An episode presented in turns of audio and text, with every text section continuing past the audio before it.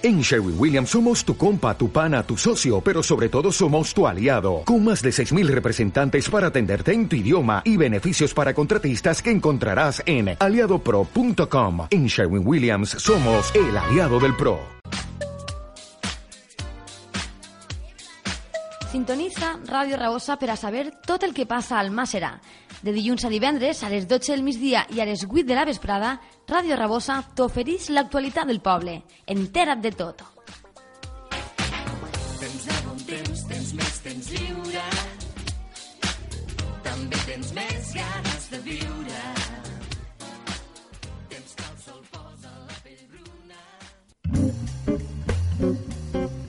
Aquí empieza tu micro abierto. Cantante, escritor, voluntario, todo alineado con la música más personal. Los silencios de Ela abren para ti.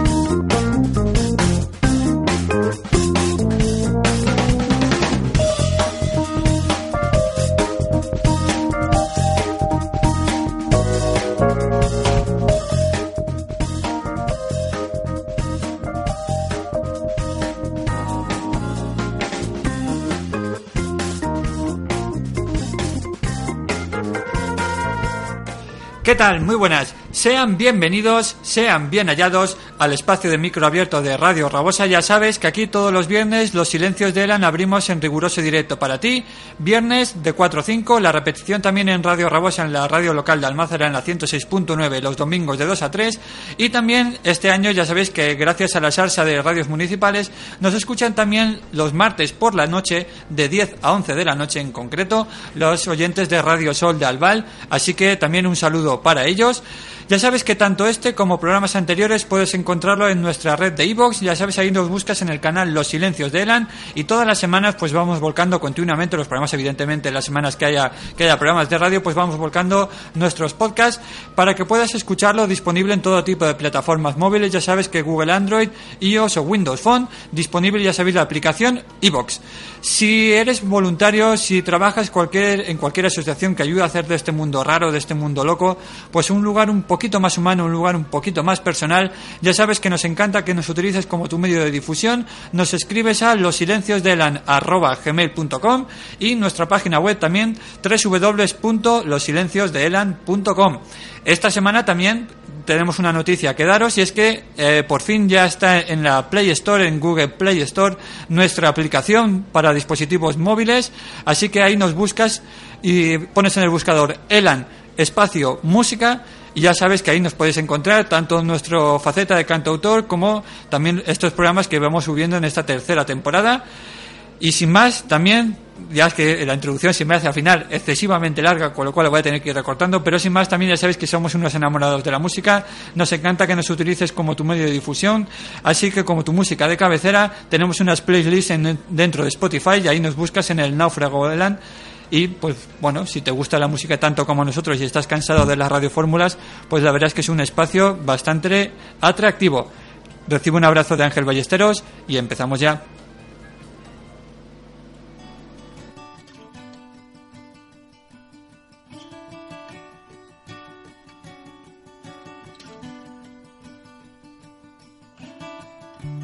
I'm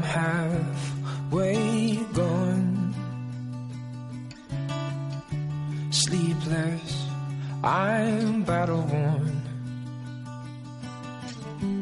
You're all I want. So bring me the dawn. I need the sun to break. You've woken up my heart. I'm shaking. Oh, my luck could change. Been in the dark for weeks and I've realized you're all I need. I hope that I'm not too late. I hope I'm not too late. Back of the room. How come my friends already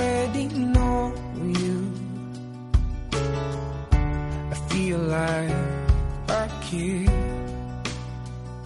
I'm too shy to speak up, so I keep it here. Oh, butterflies, you steal my sleep each night. I need the sun to break. You've woken up my heart.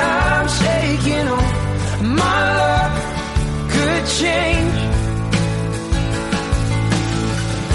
Been in the dark for weeks and I realize you're all I need. I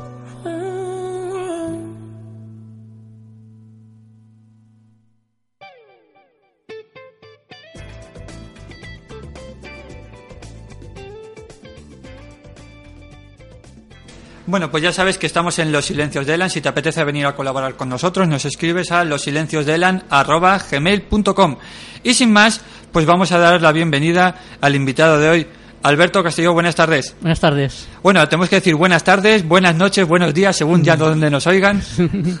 La verdad es que, nos, al menos a mí, me hacía especial, eh, pues, especial gozo contar con vosotros. Eh, Alberto viene como representante, me ha dicho así, también colaborador también, de la asociación ACU. Sí. ¿eh? Para la gente que no lo conozca, la asociación ACU es la asociación de enfermedades de enfermos de Crohn y colitis ulcerosa, que está tanto, bueno, ya no solamente en la comunidad, sino también a nivel nacional, incluso internacional también. Sí. Y pues la verdad es que me, me- me hacía especial ilusión pues contar con hoy permitidme los oyentes va a ser un programa un poco intestinal ¿eh? lo vamos a definir así no corrígeme Alberto No, yo, yo le llamo fea. ah vale Simplemente. es ya sabéis que aquí en los silencios de LAN pues nos gusta pues co- eh, contar digamos eh, presentarte pues diferentes asociaciones pues como bien os digo en la introducción pues que ayudan a hacer de este mundo raro de este mundo loco pues un lugar un poquito más humano y más personal no y pues nos gusta siempre presentar pues ya sabéis que enfermedades podríamos denominar rara pero a pesar de que, de que esta enfermedad, la enfermedad de Crohn, sea también considerada o, o denominada también enfermedad rara, por así No, decirlo, no, aquí, aquí en España no. Ah, digo, porque leyendo la bio- bi- biografía, En- como... En, Dime. Sudamérica sí, Ah, perfecto. pero aquí en España no. Ni, en Europa tampoco. Gracias por corregirme. De nada. ya sabéis que, al menos la afectación, yo no sé si tienes datos, Alberto, perdona que, Sí. que nos vayamos Sí, sí, por, por- otras ramas, no sé si tienes datos de, de afectación de, de enfermos a nivel de la comunidad, a nivel nacional. Porque... Datos, habrá unos 3.000 o por ahí. Vale, no te lo decía porque según leyendo la bibliografía hab- hab- hablaban de, de un afectado o concretamente cada... En la asociación ahora mismo Sí. somos unos 700 y pico dados de alta actualmente, pero apuntados mil y pico. Vale. Como 1025 por ahí, apuntados. Estamos hablando a nivel de Valencia. A nivel de Valencia. Vale, vale. Ah, bueno, entre Valencia, Castellón y Alicante. Vale. Tenemos nosotros las tres provincias. Vale, o sea, a nivel de la comunidad. Sí, a Entonces. nivel de la comunidad, ya te digo, mi- 1025 por ahí o 1030 llevamos en la asociación. Pues en- apuntados. Luego dados de alta unos 700 o 600 y pico. En, la- en las diferentes bibliografías que hay, al menos ya sé por, por, por páginas web y demás, sí. Sí. que en algunos sitios lo siguen denominando eh, enfermedad rara. Me imagino que igual a la poca afectación que pueda, que pueda tener. Pero vamos, igual son páginas, como bien decías tú, a nivel de Sudamérica, Tú, sobre todo. Ya te digo, aquí en España no es, no es rara, porque somos cada, cada vez salen más gente. Entonces, rara no, no, la, no la llaman. Vale, pues es una enfermedad común, lo que pasa que no tiene, no tiene cura. claro. Ahora mismo están investigando, pero no sabe, como no se sabe por qué la cogemos, pues también la investigación va un poco más... Pero vamos, se van sacando medicamentos y todo eso, pero... Son cosas pues que iremos a- a, eh, Sí. hablando a lo largo de la tarde. Y de entrada, Alberto, agradeceros vuestra, bueno, en- caso representado por, por, por tu persona, pero agradeceros desde luego vuestra presencia aquí en, en la radio de en la radio local, ¿eh? de Almácera. Muchas gracias. Eh, Sí que me gustaría, y si me permites, voy a dar la página web ya de primeras, ¿vale? Para que la gente que nos esté escuchando o que le haga luego, a- luego lo haga a través del podcast, pues pueda dirigirse. En este caso, como evidentemente estamos aquí en un pueblo de, de Valencia, en una localidad, pues vamos a hablar de www.acu, que es ACCU, ¿eh? C de casa, ACCU, guion medio, valencia.es. ¿eh? Pero ya os digo que a nivel de diferentes comunidades de aquí de España, eh, podéis encontrar la, la asociación. Y, y sin más, Alberto, ¿qué es ACU? Pues es una asociación sin ánimo de lucro cuya labor principal es la autoayuda. Eh, Al enfermo, al familiar, al amigo, al que lo necesite. Sin tener en cuenta la condición de sexo, raza ni nada de eso. ¿Sabes? Que es una asociación pues normal, o sea, sin eso. Luego también está la Confederación de Asociaciones, junto, porque no solamente está ACU a Valencia, está ACU Álava, ACU- a la primera que se fundó fue ACU Málaga, a raíz de eso fue en toda España. Entonces, a raíz de ahí se hizo una confederación de asociaciones denominada ACU España, que es la que se encarga de, por ejemplo, los problemas que haya con las, con las administraciones. ACU España es la que se encarga de, de solucionarlos. Hablamos de, o sea, hablamos que el, el inicial, o sea, de- digamos la asociación inicial parte de Málaga, pero actualmente, corrígeme, estáis en, en casi todas las comunidades o hay- Sí, sí, sí. en todas, ¿no? En toda España. Vale, vale. A nivel, o sea, que os pueden os pueden localizar los, los enfermos o los afectados Sí, o los familiares. Poniendo ACU, Ujú. eh, ya te sale, ya te pones ACU Málaga, ACU Valencia, ACU Álava, ACU Asturias, ACU, ACU Galicia, ACU Barcelona. Sí, de hecho, mira, ahora mismo estoy mirando la página web y es www.acuesp.com. Sí. ¿eh? Así que, ¿y qué es eso de la...? Porque claro, hay gente que dice, bueno, la ACU, enfermedad de Crohn, mm, eso me suena un poco raro. eso ¿En qué consiste, Alberto? Pues es una enfermedad crónica que por ahora no tiene cura, ya que se desconoce el- las causas que lo produce. Es una eh, se, se lo denomina inflamación inf- inflamatoria intestinal. Es una enfermedad infla- eh, de eh, inflamatoria intestinal. EII se le denomina. Luego también eh, puede, puede ser afectada a cualquier persona, ya sea mm, joven, ya sea mayor o sea sea o sea esto pediátrico. Ahora se está dando más en pediátricos también. Está a nivel de ¿cómo se dice? La ¿De afectados forma- o- de afectados, sí. Está subiendo un montón el- los de pediátricos. ¿Hay una incidencia, Alberto, más en hombres, más en mujeres o puede afectar por igual? Por igual. Prácticamente por igual. Ujú. No hay de eso. Si me permites, te- tengo Sí, que sí, sí. decir que el día 7 de, de noviembre, en el hospital de, Mani- de Mislata, se va a hacer una conferencia de médicos en el, eh, sí, en el hospital de Mislata. Del, del doctor Hinojosa y, bueno, y, la- y su, y su equipo. ¿Sabes? Es que se me olvida antes de, de No, no, hombre.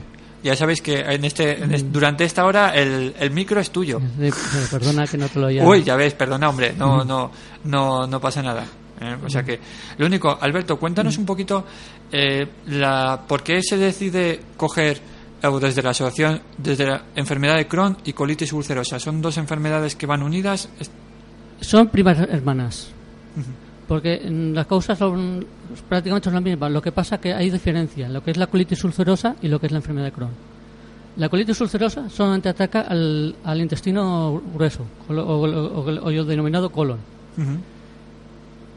Y en, la, y en la enfermedad de Crohn es todo, desde la boca hasta el, hasta el colon. Sí. Entonces, en la enfermedad de Crohn se te salen fístulas, te salen llagas, te salen aftas, y en la colitis ulcerosa solamente eso, eso se produce en el intestino, del- el- en el colon.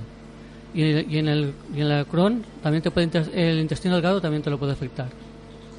Hablamos, por lo tanto, de, de dos enfermedades que, como bien decías tú, son primas, es decir, que Sí, son primas hermanas. son afectaciones del, del intestino, del aparato digestivo. Lo único que una es más localizada, digamos, en el colon, que es la colitis ulcerosa, Sí.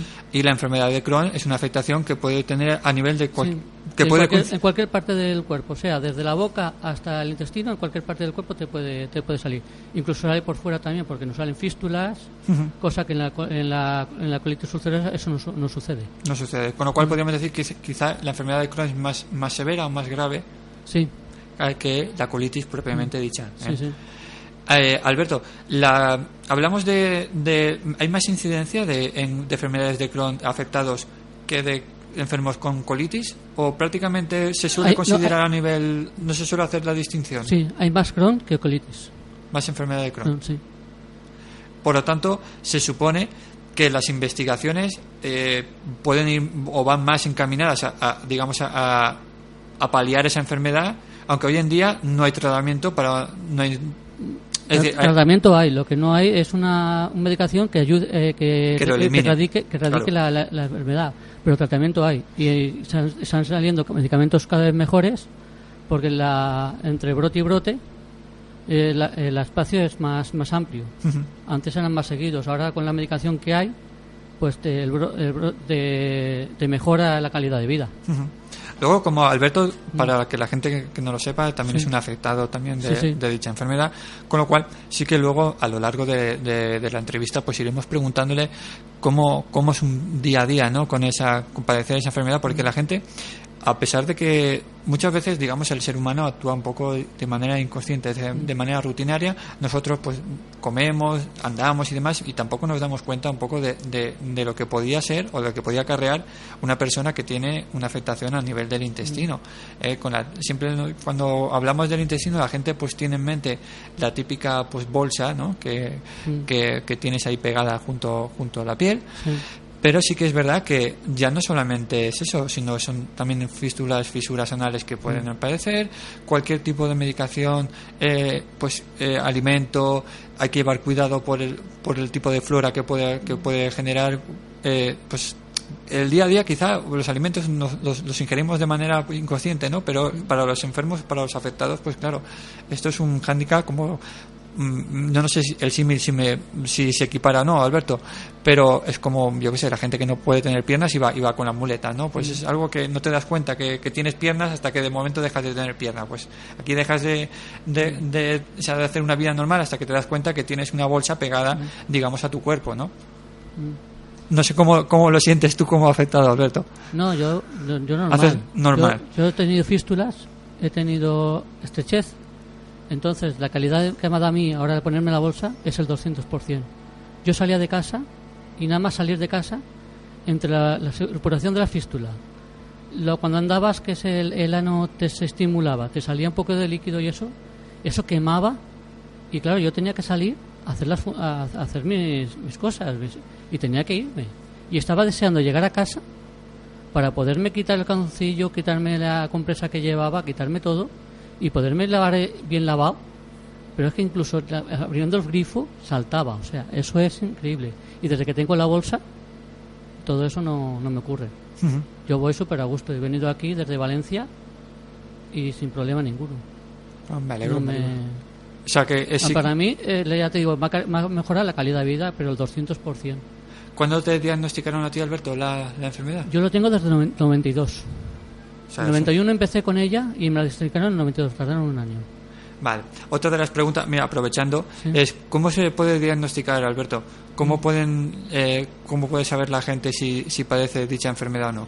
Pues mira, la enfermedad se. Cuando yo empecé perdiendo peso, normalmente se suele hacer, hacer así: se pierde su- eh, peso, eh, dolor abdominal, vas perdiendo, te, te vas encontrando mal, vas muchas veces al. Sobre todo, vas muchas veces al servicio o al váter, como quieras decirlo, siempre con, con diarrea, como si fuera.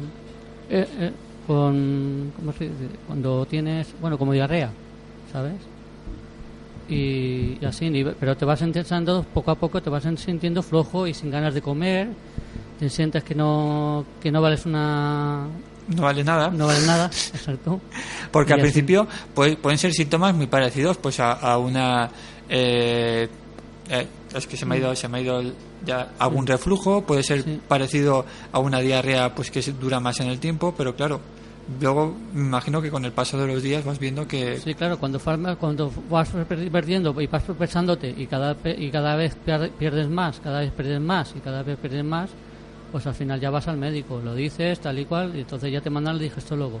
Y el digestólogo lo- cuando empiezas pues ya te manda una prueba que es la la colonoscopia y con eso ya averiguan ellos te hacen una biopsia y con eso. Prueba prueba nada recomendable. Sí pero es necesaria. Sí sí sí. Sobre todo a mí lo que mm, de esa lo- es la preparación es lo que más me fastidiaba.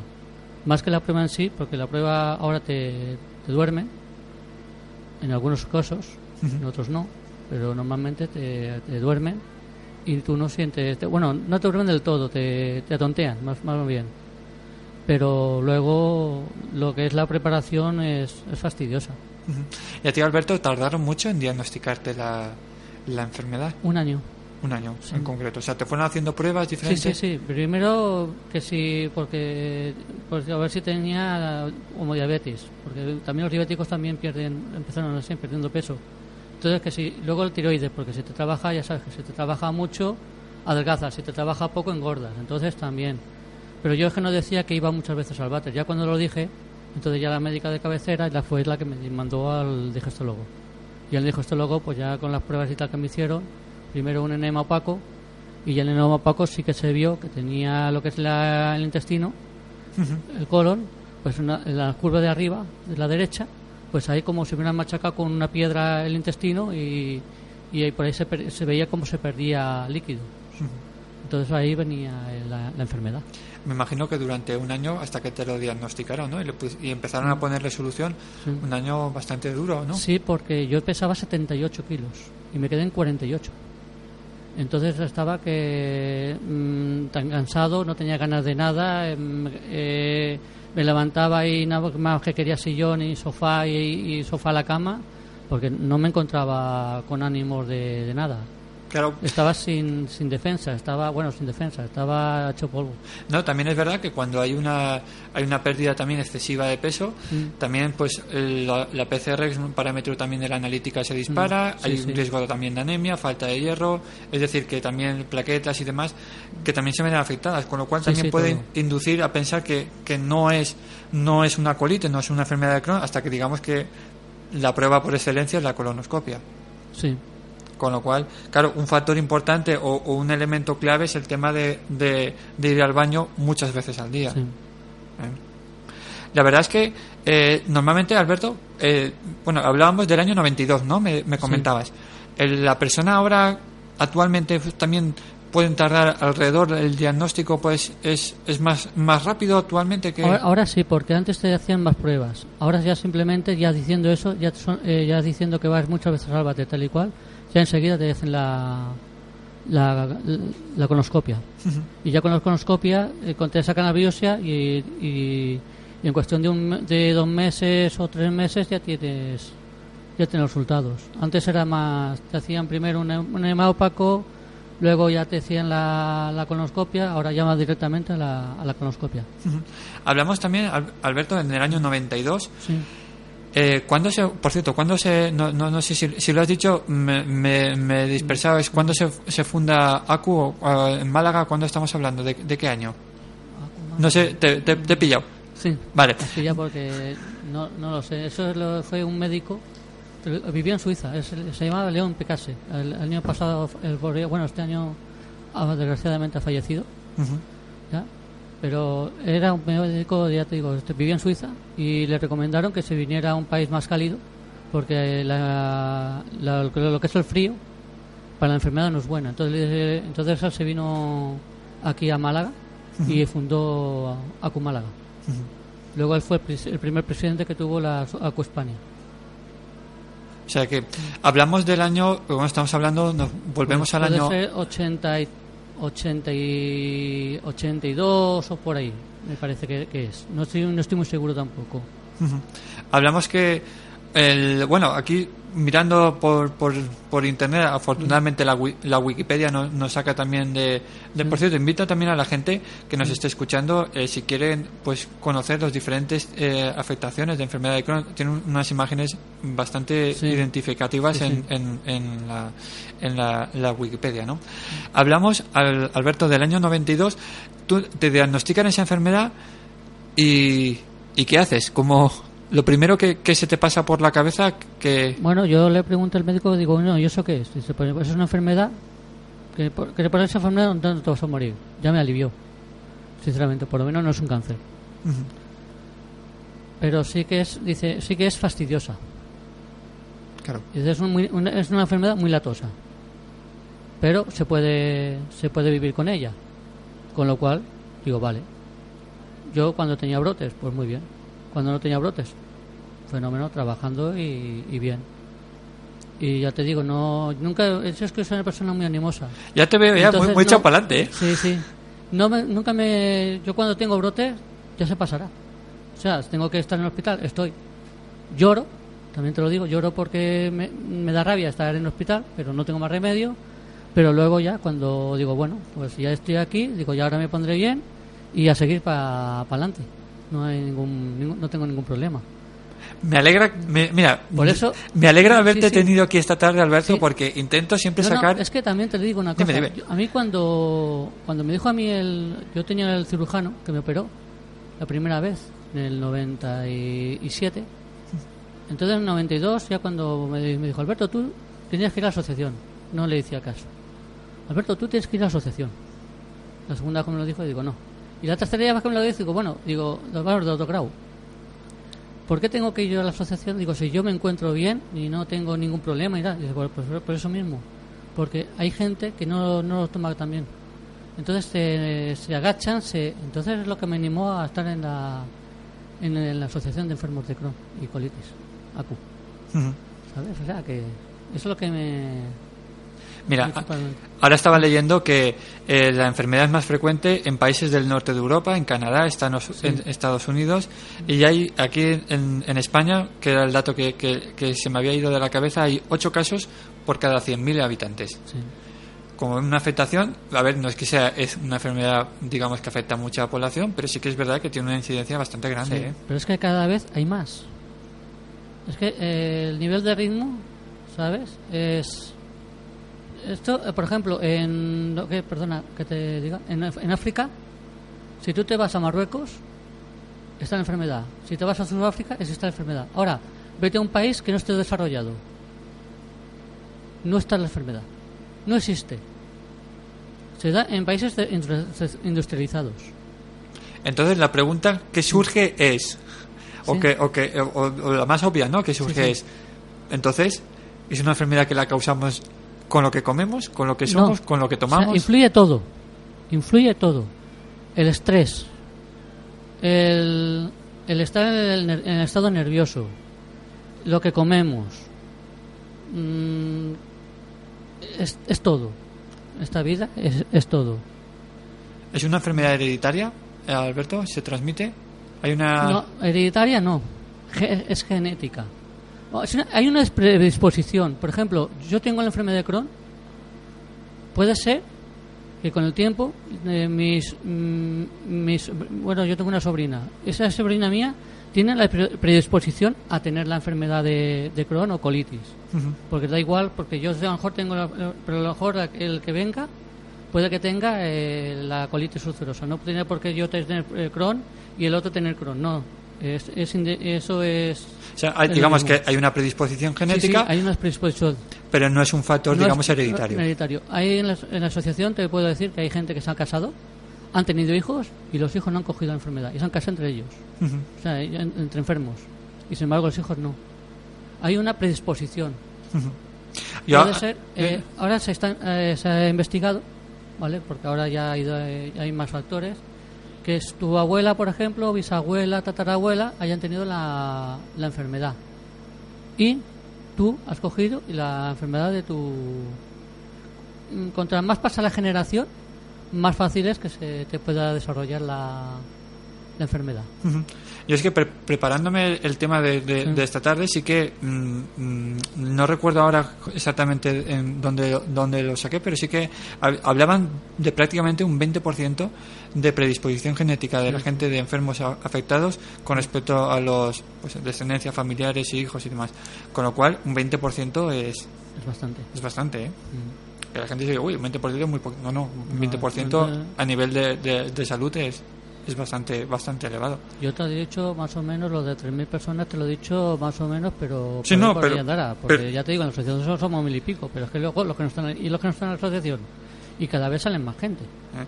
Lo que te digo, que, tampoco te habrás ido muy, muy, muy No, lejos. no, ¿eh? no, yo estoy seguro que no. Con lo cual, Alberto, eh, comenzaste a formar parte de, de ACU, de la asociación, ¿en qué año más o menos? Pues en el 94, 95, por ahí, por ahí. Claro, desde entonces estamos hablando de, de- de, bueno, 20 años o casi 20 años que, Sí, llevas, que llevas ahí. Sí.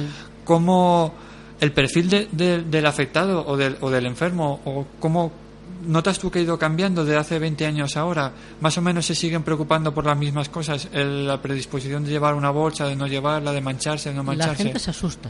O sea, la- hay mucha gente que nos viene a la asociación y eso de llevar la bolsa mm, les, les, les- les asusta. Y digo, yo la llevo normal. No te tienes por qué asustar si tienes que llevarla. Además, los médicos, mm, sobre todo la gente joven, se lo piensan muy mucho a la hora de poner la bolsa. Primero te van a, a hacer 50.000 pruebas, te van a dar med- 20.000 medicamentos antes de ponerte la bolsa. Medi- 20.000 medicamentos me refiero, es, un, es una exageración, pero bueno, es para que tú te das cuenta de que antes de hacer nada, los médicos no van a hacer, ah, no, a operarte y ya está, no. Primero te van a coger y te van a estudiar y te van a dar unos medicamentos a ver si te sientan bien, a ver si con eso consiguen reducir la enfermedad y no ponerte la bolsa. Pero luego por, eh, porque tengas la bolsa no hay más remedio. Yo a mí yo no tuvieron más remedio que, que cortarme porque yo estaba con, con estenosis cada dos por tres, entonces cada dos por tres me tenían que poner la retoscopia. Claro, la preparación y tal, yo en el 97, perdona que te diga, me, me quitaron casi todo el intestino grue- grueso, con lo cual me quedé nada más que con, con 15 con 15 o 20 metros de, de intestino, nada más que para lo que es el recto. El, Lo- re- el recto en el intestino unos 15 o 20 centímetros. Pero es que luego eso se estrechó cada dos por tres, que tenía que ir a que me hicieran una, una, una retoscopia para poderme meter el tubo y, y desinflarla de eso, porque yo estaba que, al- claro, al tener estenosis, que es la estrechez, pues claro, el, el intestino se estrecha, al estrecharse, ¿qué pasa? Que lo- los pasos de las heces no te deja, Mm. no te deja pasar, entonces te vas como un embudo, que vas poco a poco, poco a poco. Y yo cada, cada vez iba al váter, cuando me levantaba, me iba a la, a la- a la habitación, de la habitación al váter, y así no estaba. Y al final no, no tenía más remedio. Claro. Y yo, claro, deseando de que me pusieran la bolsa, y el médico tardó cuatro años en ponerme, pero claro, antes de cuatro años estuvo estudiando a ver cómo. Pero al final vio que no había más remedio. Lo que pasa es que hablamos, como bien decías antes, Alberto, de, de, pues, de efectos, por ejemplo, eh, eh, hablábamos del, del estrés, hablábamos, hablamos del tabaco, hablamos de, de, de, medica- de- medicamentos que ingerimos, de, de- de alimentos también que tomamos.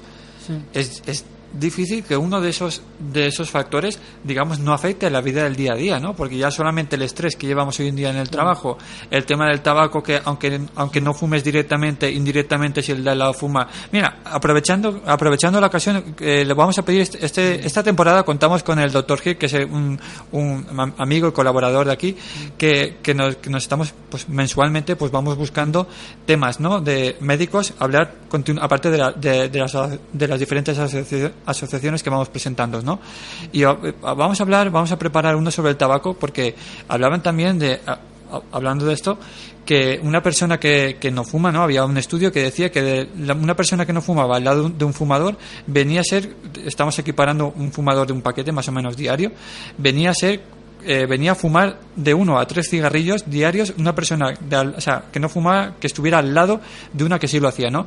Y vosotros imaginar también eso cómo, cómo te afecta a la- al, al, al enfermo con, con, con colitis o enfermedad de Crohn. Pues claro, vosotros ya no solamente eso, es, es lo que bien decía del estrés del día a día, el correr, el tiempo, el, el hacer todo más rápido o incluso, pues ya no os digo la pérdida de un ser querido, de un divorcio, lo que sea, ¿no? pero que es si todo eso te afecta a nivel personal y no teniendo la enfermedad, pues aún teniéndola puede ser todavía mucho más complicado de, de hacer un día a día normal. Ahora me vas a desmontar toda la teoría, me vas a decir que no, No. pero O sea, eh, vamos, vamos a ver. Sí que es verdad que el estrés nos produce ansiedad. Al tener ansiedad, nervios. Los nervios atacan al, al intestino. Entonces, hay veces que tienes que decir, "Oye, paro, me repaso, me relajo unos unos dos, tres días o cuatro y ya continúo. Porque esto, lo que la enfermedad, antes de atacarte, te avisa. O sea, tú vas notando que ya empieza esto a, decir, oye, que aquí estoy yo. A ver qué va a estar haciendo, que aquí estoy yo. ¿Sabes? No sé si me entiendes lo que yo te quiero decir. Entonces es cuando tú te dices que tienes que decir, oye, para. sí, pero eso es muy fácil, es muy fácil decir, "Eh, para, esto es No, fuera. hombre, ya Pero te digo, cuesta, no, no, es muy fácil para mí porque yo llevo muchos años. Pero Claro. el que empieza ahora, eso todavía no lo sabe. Claro, es que eso es complicado. Lo que te decía, Sí. que, que es, que es, digamos, Sí, sí. que... que- Eh, la gente, sobre todo los que empiezan ahora o los que llevan unos pocos años, todavía eso no. Pero eso ya te- con, el, con el tiempo, ya ellos se dan cuenta. Por eso te decía que cuando tú estabas hace- hace 20 años, pues claro, ahora el nivel de estrés yo creo que ahora es mucho mayor el de ahora que, que o, o que lo sabemos afrontar de manera distinta. Ahora que, que, que entonces, con lo cual, pues se hace un poco cuesta arriba, ¿no? Se hace cuesta arriba. ¿eh? Lo cual me alegra tenerte a ti Sí, sí. aquí esta tarde, Alberto, así, Sí. o cuando nos esté escuchando el, oyente. si me permite decir, aparte de eso de que dime. fumar, en, en- nosotros en la Q tenemos una psicóloga. Y Ese, esta- ese es otro tema que quería hablar sí, más tarde. sí, pero espérate, porque el- en la psicóloga está preparando un, un, un curso para dejar de fumar. Deshabituación O sea, tabáquica, perfecto. sí, ¿sabes? ¿Eh? Estamos... Sí, de hecho, Sí. en- la gente que quiera, afectados, como bien decimos, familiares, tienen una consulta con- en, la, en Acu Valencia, tienen una consulta, es- corrígeme, son los miércoles, que lo estoy mirando ahora, de Sí. 6 a 8 en la sede, ¿eh? Sí, De que tenéis ahí la, sí, si entráis sí, en la está página. Miriam, Fallos. Exacto, si entráis en la página web, hay una foto de ella ahí sentada Sí, eh, a, la mano derecha, con lo Sí, cual. con el número de ella del, del móvil es de ella y ella es la que hace la que proponga la- las visitas. Y de hecho, hay una parte importante que ahí pone gratis para enfermos Y- afectados, ¿eh? Sí, sí. Con lo cual. Para todo, o sea, para todo lo que necesiten. Mm. Y abajo justo de ella está el taller de estrategias para dejar de fumar, que es lo que sí, sí. Estamos, ya te digo que vamos a lo estamos moviendo y, y eso y luego también quiere hacer mm, un curso para eh, espérate, lo tengo por aquí.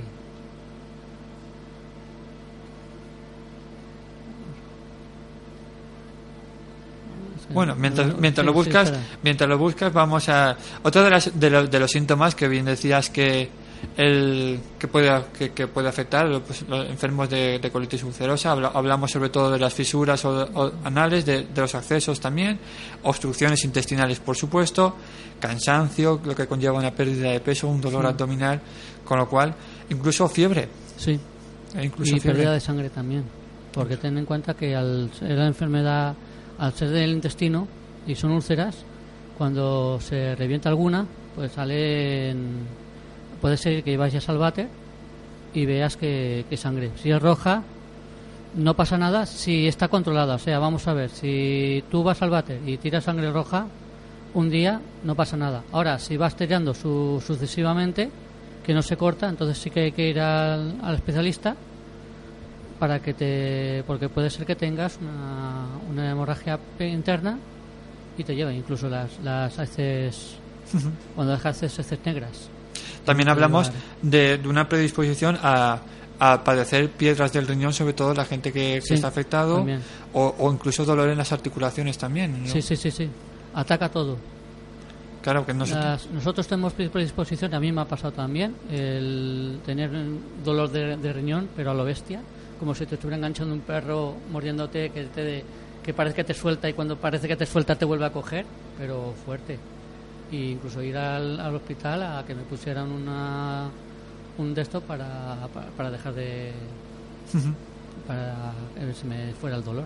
Ujú. Pero ahora ya he cogido eso, abundantemente agua y cuando te pasa eso es beber a mucha agua, mucha agua, mucha agua y, y orinar.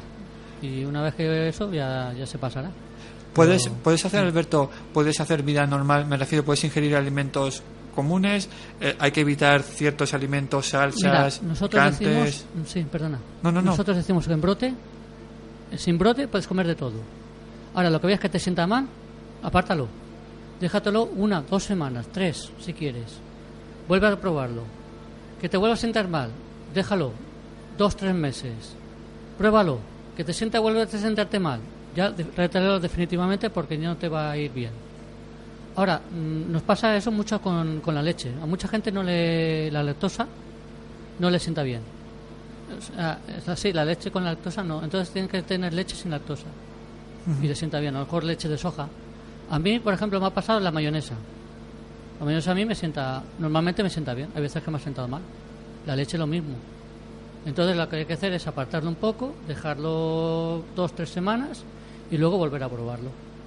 Pero en brote sí que te dicen que los fritos no es nada bueno, el tomate frito tampoco, lo que son verduras y cosas de esas tampoco, porque son flatulentas, entonces te puede sentar mal.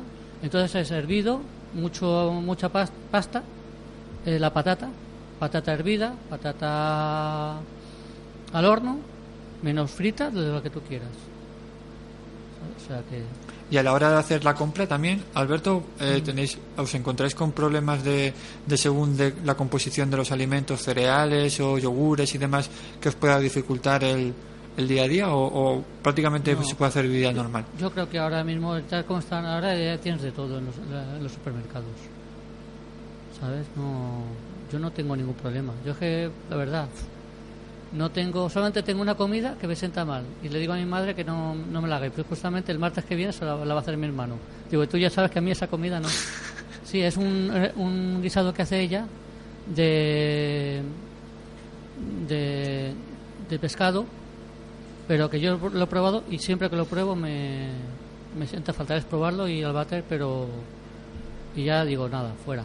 Y a la hora, a la hora Alberto, de tomar medicamentos, ¿podéis ingerir cualquier tipo de medicación o hay que llevar especial cuidado con los antiinflamatorios, con los Sí. antihistamínicos? Sí, sí, eh, los, in- los inflamatorios no, en la enfermedad nuestra no se deben tomar. Se lo tiene que, si la, si la médica de cabecera lo tiene claro tu enfermedad, te lo, te va a decir, te lo va a dar ella en, en tu, te lo puede recetar ella. Ahora, si tú no lo tienes claro, más vale que vayas a tu médica de digestivo y dices, oye, la médica de esto me, me receta esto. ¿Me lo puedo tomar? ¿No me lo puedo tomar? Pero no es nada bueno. ¿Sabes? Los antiinflamatorios. Nosotros en la asociación tenemos una hoja que te pone lo que tenemos, pone lo que podemos to- tomar y lo que no podemos tomar. ¿Sabes? Pero lo que pasa es que no la tengo aquí. No, no, no te preocupes, no te preocupes. ¿sabes? Pero sí que tenemos en la asociación sí que tenemos una hoja lo que nos pone para cuando lo que debemos tomar y lo que no podemos tomar en, en antiinflamatorios y otras y, por ejemplo con una- un constipado o una gripe también A la hora de hacer día de, de hacer marcha día tras día, Alberto, podéis eh, vais tomando medicación todos los días, lleváis tratamiento. sí Cuéntanos, explícanos un poquito. Vamos, eh, los medicamentos a cada persona es un mundo. Hay tantas enfermedades como, como Crohn hay. Me refiero que cada persona, yo lo puedo tener, eh, yo puedo tener la enfermedad como y ot- otra, y otra persona tener la misma enfermedad que yo. Sin embargo, la medicación es puede ser es diferente. ¿Por qué? Porque a mí esa medicación que él, que él toma, a lo mejor a mí no me ha sentado bien, yo ya lo he probado y a mí no me ha sentado bien, y sin embargo a él le sienta de maravilla. Bueno, yo me pongo el, se llama metotesate, y me pongo una inyección a, a la semana, solamente.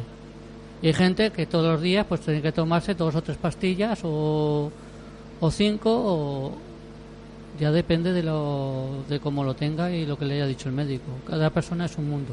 Ya te digo, los médicos dicen que hay tantas enfermedades de Crohn como pacientes hay. Cada persona es un mundo. Hablamos también, o que la gente puede, puede pensar que, que incluso con una cirugía se podría, se podría solucionar el tema. Y Para nada. No. ya lo has dicho En tú. la, en la en la enfermedad de Crohn, no, porque la enfermedad de Crohn te cortan por un sitio y te, y te puede salir por otro. Y en la colitis ulcerosa la única solución es eh, quitarte el intestino, cosa que no tampoco si- no tiene por qué. Antes, en antiguamente, sí que se hacía eso. Dale, tienes enfermedad vamos a cortar, pero hoy en día no. Hoy en día eh, los medicamentos ya te digo que son cada vez mejores, más efectivos y no se tiene que y no tiene por qué llegar a, a, a- a llegar a, a cortar o sea, pasar por el por el taller como yo digo el quirófano sabes es ya es la- el- los médicos antes de pasar por el quirófano te habrán hecho 20.000 pruebas te habrán dado 20.000 ya te digo es una Sí, es una es, manera- es un decir, ¿sabes? Es un te van a dar un montón de medicamentos antes de, de- de pasar por el quirófano. Ahora, cuando ya ven que no hay más remedio, van a decir, vale, ya no te- ya no puedo hacer más por ti, vas a pasar al quirófano, te vamos a operar y te vamos a poner bien. Ya sea que te darte un trozo o ya sea ponerte la, la bolsa, que la bolsa también puede ser reversible o definitiva. Hay gente que se la han, quitado la, han, la han tenido puesta y por desgracia no la han llegado bien y se la han vuelto a poner. O hay otra gente que, que ahora mismo, pues yo sé que es de gente que está con, que le han quitado la bolsa y va de maravilla.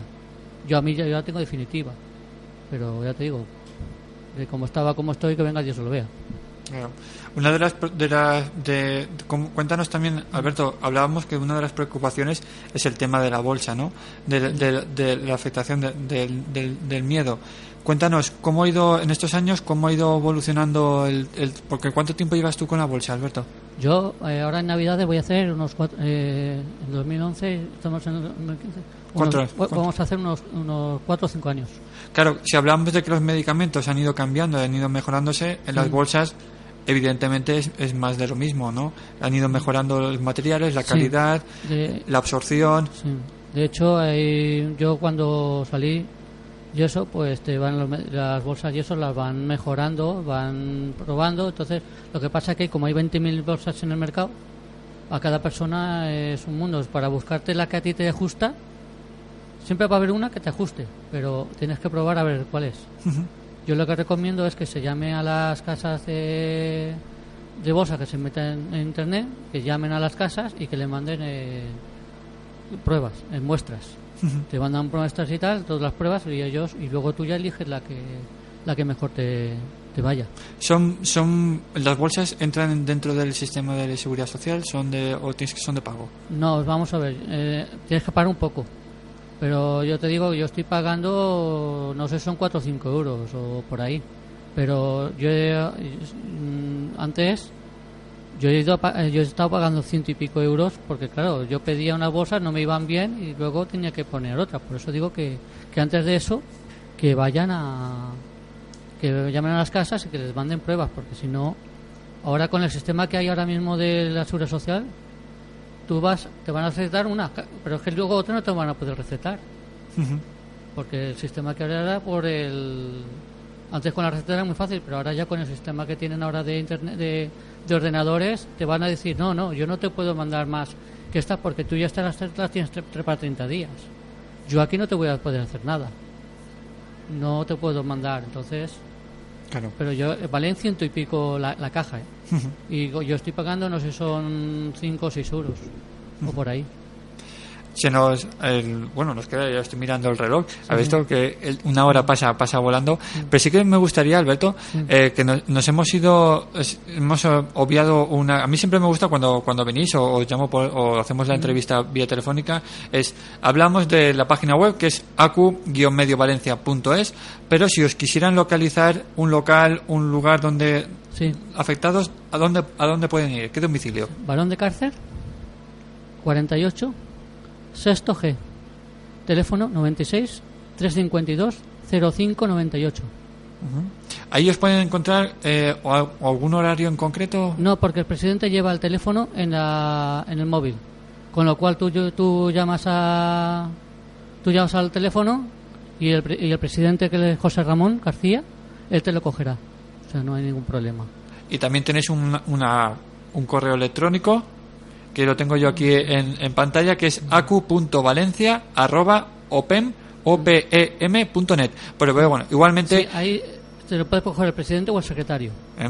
Igualmente entráis en la página web de acu-valencia.es y ahí Sí. también en diferentes redes Sí, sociales. eh, hay, hay enlaces que te pueden enlazar con ellos también. O sea, pone ahí enlaces y puedes coger y, y pinchar y ver ahí todo, también todo, todo lo que estamos haciendo. Es que hoy en y todo día- lo que vamos a realizar. Hoy en día todo está en la red. Sí, ¿eh? sí, no, ya te digo que ahí en la, en- eso muy- está muy completo porque ahí tienes lo que hemos hecho, lo que vamos a hacer y todo, los talleres de la psicóloga y... Y eso, eso era una de las Mm. preguntas que yo que te voy a hacer ahora también para ir, para ir cerrando. Es el tema de, hablabas de que el próximo día 7 de noviembre hay una, hay una charla Mm. Sí, por- eh, ¿eh? sí, en, el, con- en el hospital militar. Sí, en, el- eh, sí, en el hospital militar, en, en Mislata, que lo va a hacer la- el, el equipo del doctor Hinojosa. ¿La hora la tienes por ahí, Alberto? Pues la hora no.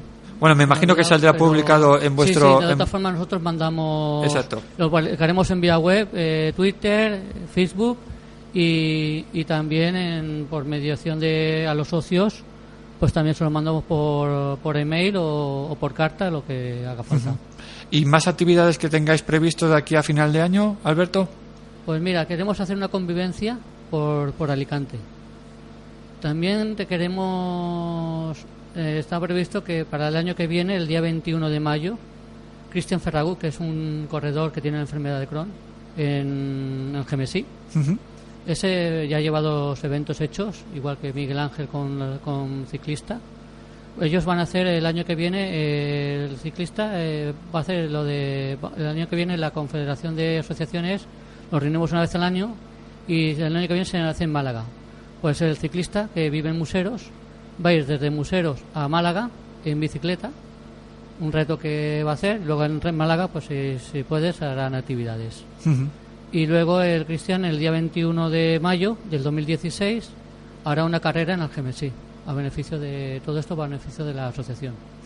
Serán camisetas y tal y cual. Si la gente quiere colaborar con vosotros o quiere hacer donaciones, puede hacerlo. Sí, se puede hacer socio o colaborador allí en la asociación o bien por, por, el, por el email se puede coger una se puede bajar una hoja de suscripción y inscribirse también.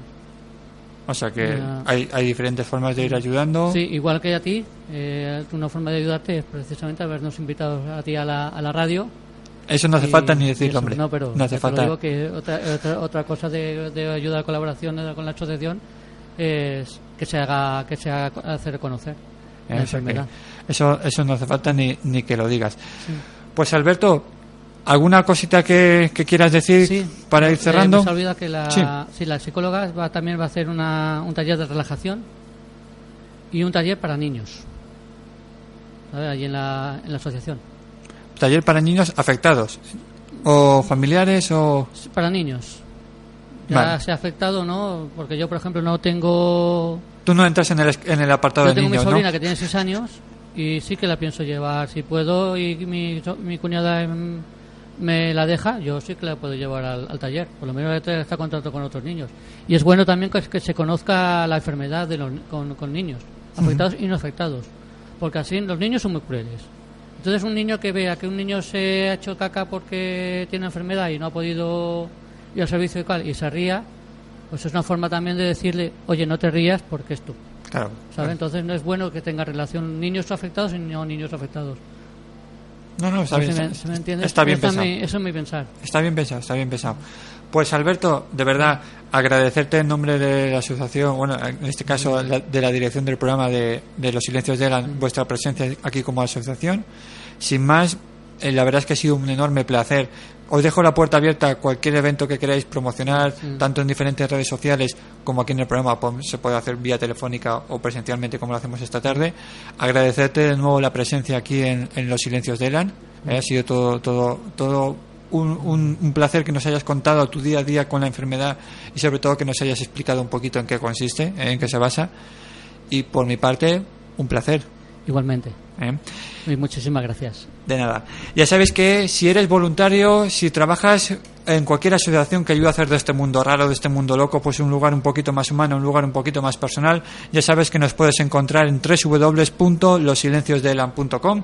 Recibe un abrazo de Ángel Ballesteros. Si te apetece venir a colaborar con nosotros, nos puedes escribirnos a losilenciosdeelan.gmail.com. Ya sabes que tanto este como programas anteriores puedes encontrarlo en- dentro de la red de iVoox. Y sin más, pues nos vemos ya la próxima semana. Hasta luego.